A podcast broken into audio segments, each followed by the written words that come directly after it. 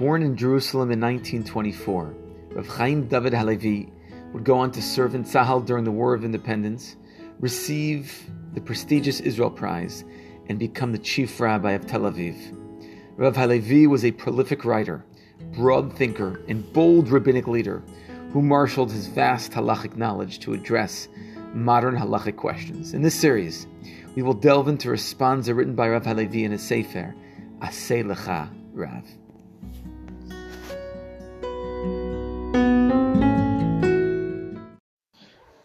Okay, Boker here at Kehillat Shivtei Yisrael and Ra'anana, studying the Tshuvot, the responsa of Rav Chaim David Halevi. We're in the first uh, first chelek, Siman Kaftet. And a very basic question, Can we change God's will through our tefillah? Basic, fundamental philosophical question in Judaism. The question comes from a student. Ani student a student studying humanities. This, uh, this guy writes to Rav Chaim David Halevi.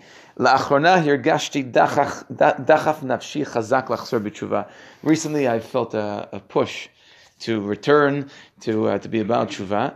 I'm trying. He says I'm trying to learn about uh, about Judaism and Torah and all these different things.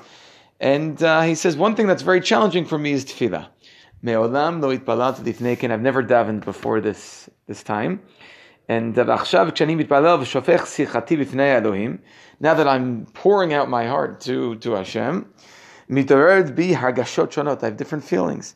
וגם סותרות, there are also contradictory feelings. מצד אחד אני חש ומרגיש כוח עליון, שבפניו אפשר לאדם לשפוך ליבו. אך מאידך אינני מעכל בשכלי, האם אין אלוהים יודע את מחסורי? He says, on the one hand, I feel uh, this amazing ability to pour out my feelings. On the other hand, why does God need to know about my my needs? He knows this already. What, what am I doing here? What's the purpose of this tefillah experience? And uh, do we have the power to change God's will through tefillah? That's the fundamental question. Now, Rav Chaim David Halevi, first of all, a few things that are important here. Number one, the fact that he writes about a tshuva like this in a halachic work speaks to the broadness of his uh, of his interests. Doesn't just speak, you know, focus on, do I need to say, uh, you know, this bracha again? If I'm not sure, this is the case of Safik. No, he's dealing with deeper and broader philosophical questions. These are also sheilot that he wants his readers to uh, to understand. That's number one. Uh, number two is, uh, you know, he draws from, in this case, from Judaism's philosophical tradition. And he suggests that there are many answers to this question, but I'm going to share with you one, he says, from the, an, uh, a famous Jewish uh, philosopher by the name of Rabbeinu Bachya. Rabbeinu Bachya was one of the uh, primary medieval Jewish philosophers. And, uh, and so he's going to draw from his, from a tefillah that Rabbeinu Bachya wrote, uh, which he composed for, as an addition to the Amidah. Now the Amidah is a fixed text. There are 19 brachot, 18, 19 brachot, which were composed already in the time of the Anshe Knesset Hagdolah. But the last paragraph, Elokai Netzor, is an addition. It's an addition actually that comes from the time of the Talmud, but it's a it's a subjective, personal addition to the Tefillah. And the one, the sense that one gets, the one when when one studies this, is that you could really add on anything at the end of Tefillah. Okay, we can compose our own tefillot, and perhaps we should. And Rabbeinu Bachya composes his own tefillah, and this tefillah, it's a short tefillah, captures a number of the answers that uh, Rav uh, Chaim David Halevi wants to give to this student. So this is the tefillah that Rav uh, Rabbeinu Bachya composed. Elohai, my God, lo nesa'ani la'amod lefanecha sichli b'fchitut erki u'miut ydiati b'gdulatcha v'ramamumutcha. כי אתה רב ונישא ואני נקלה ונבזה וקטן משום ממך מקרוא אליך ושבח והלה וקודש וקדש שמך המקודש. He says, first of all, I, I, I don't really have the ability to stand before you uh, with my small mind my narrow understanding, because you are great and you are uplifted, and me with my small mind, uh, who am I to call out to you and to ask things of you?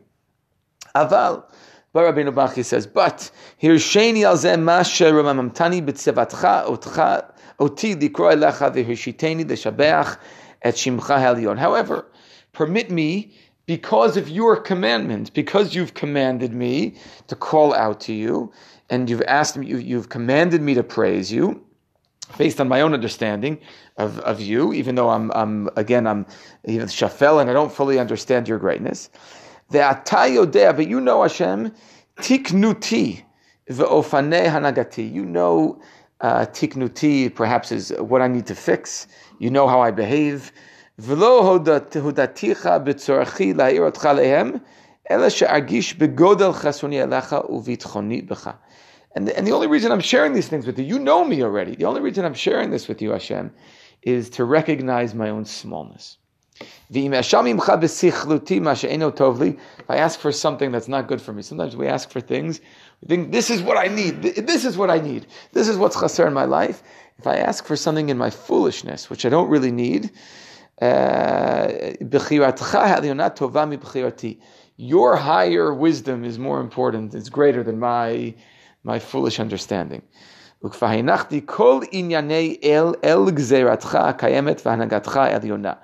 And I'm already recognizing, I'm recognizing your that everything is ultimately based on your gzera. This is the this is the tefillah. Now, Rav Chaim David Levi is going to take this apart very quickly and point out how each of these points here is an answer to this young student's question. Hashe'ela Rishona, the first question, Shehitzika levarva filosofaita.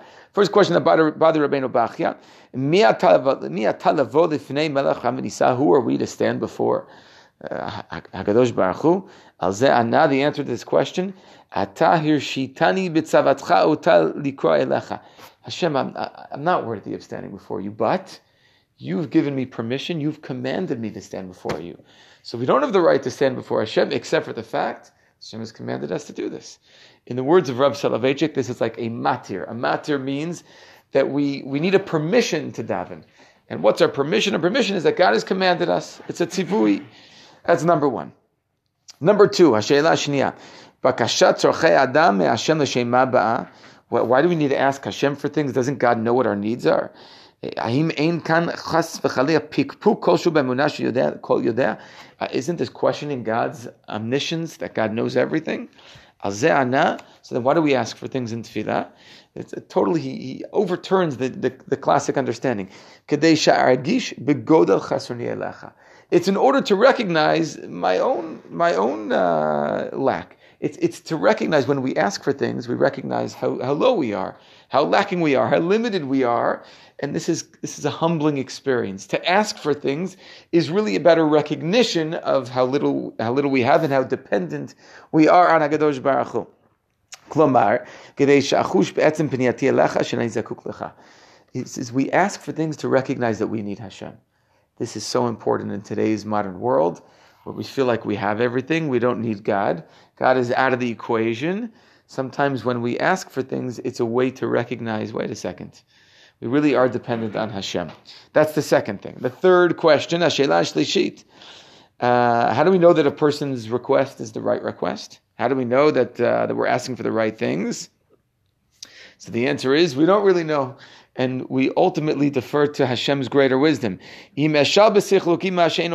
I ask in my foolishness for something that's not good for me, God, you should overrule it. Okay, cancel out my my tefillah because uh, I don't really know what I'm asking for anyway.